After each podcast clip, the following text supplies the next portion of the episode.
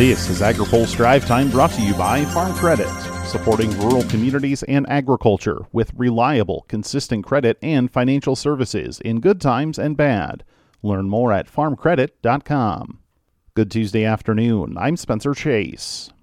The latest inflation statistics from the federal government show food prices are slightly higher, but the increases are in line with broad historic trends. Supermarket prices were up three tenths of a percent in the latest consumer price index. Food away from home was up four tenths of a percent. Four of the six food subcategories were higher, led by an increase in meat prices to the tune of seven tenths of a percent, driven largely by beef and pork increases. Dairy and bakery prices were also higher. Fruit and vegetable prices remained the same. The overall CPI was steady in October, with increases in food and shelter costs being offset by transportation and energy decreases. There's more in our coverage on agripulse.com. In other news, a new report from the Bipartisan Policy Center outlines recommendations for incorporating medically tailored meals into food and nutrition policy. The report is the work of the Food as Medicine Working Group, co chaired by several policy leaders, including former Ag Secretaries Dan Glickman and Ann Veneman. She says one of the key recommendations is to bolster the education of primary care doctors on the connections between health and nutrition. Patients overly, overwhelmingly trust their primary care providers to provide up to the date and actionable healthcare advice. If primary care providers are not properly trained to educate patients on healthy eating, people may turn to less reputable sources for nutrition information. Proper physician advice and guidance can empower patients to change their eating habits and improve their health. Glickman says the need for improved nutrition advice stretches into the entire patient experience. This report addresses interventions such as medically tailored meals that can provide these services and also provides efforts to ensure that our medical profession is being properly trained in helping patients cope with these preventable diseases. There's an old French expression, you are what you eat.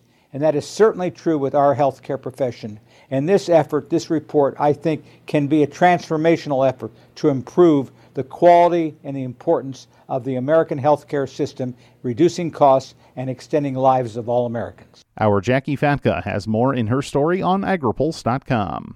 Finally, today, the chairwoman of the Senate Ag Committee says the intersection of agriculture and artificial intelligence could wind up influencing policy decisions on Capitol Hill. Michigan Democrat Debbie Stabenow convened a hearing on AI in agriculture in the committee today and said she wants to make sure producers of all sizes are a vital part of the conversation.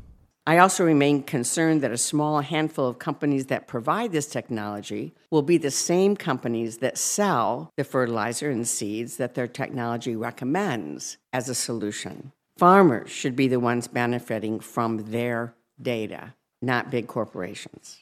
She says the prospects of the technology shouldn't stop lawmakers from pursuing another priority of hers in the upcoming Farm Bill. We can't allow flashy headlines about the potential of AI to distract us, though, from the very real need we know we have to support agricultural research broadly. Today's hearing is not just about AI and precision agriculture. We also need a moonshot on agricultural research. Every dollar invested in agricultural research generates $20 in domestic economic activity. Stabenow and committee ranking member John Boozman also both noted the Farm Bill extension language in a continuing resolution rolled out by House Republicans over the weekend. The measure is due for consideration this week on Capitol Hill. Stay tuned to AgriPulse for the latest. Now, here's a word from our sponsor. Today's AgriPulse Drive Time is brought to you by Farm Credit. Farm Credit supports rural communities and agriculture with reliable, consistent credit and financial services in good times and bad. We provide loans to farmers and ranchers, farmer owned cooperatives, rural home buyers, agribusinesses, and rural infrastructure providers. As cooperatives, we're locally owned and governed. We help agricultural producers feed the world. For America's farmers, Farm Credit, supporting rural communities and agriculture. Learn more today at farmcredit.com. That's all for today's drive time. For more agriculture, trade, environment, and regulatory news, visit agripulse.com. Reporting in Washington, I'm Spencer Chase.